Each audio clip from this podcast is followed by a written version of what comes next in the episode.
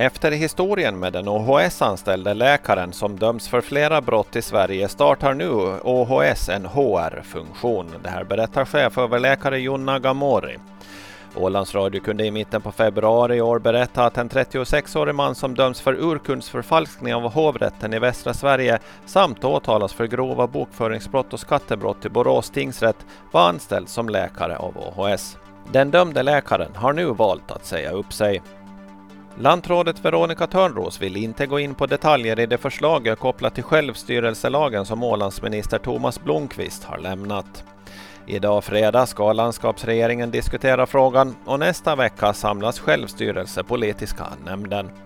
Min preliminära bedömning är att det är möjligt att arbeta vidare ifrån det, säger hon.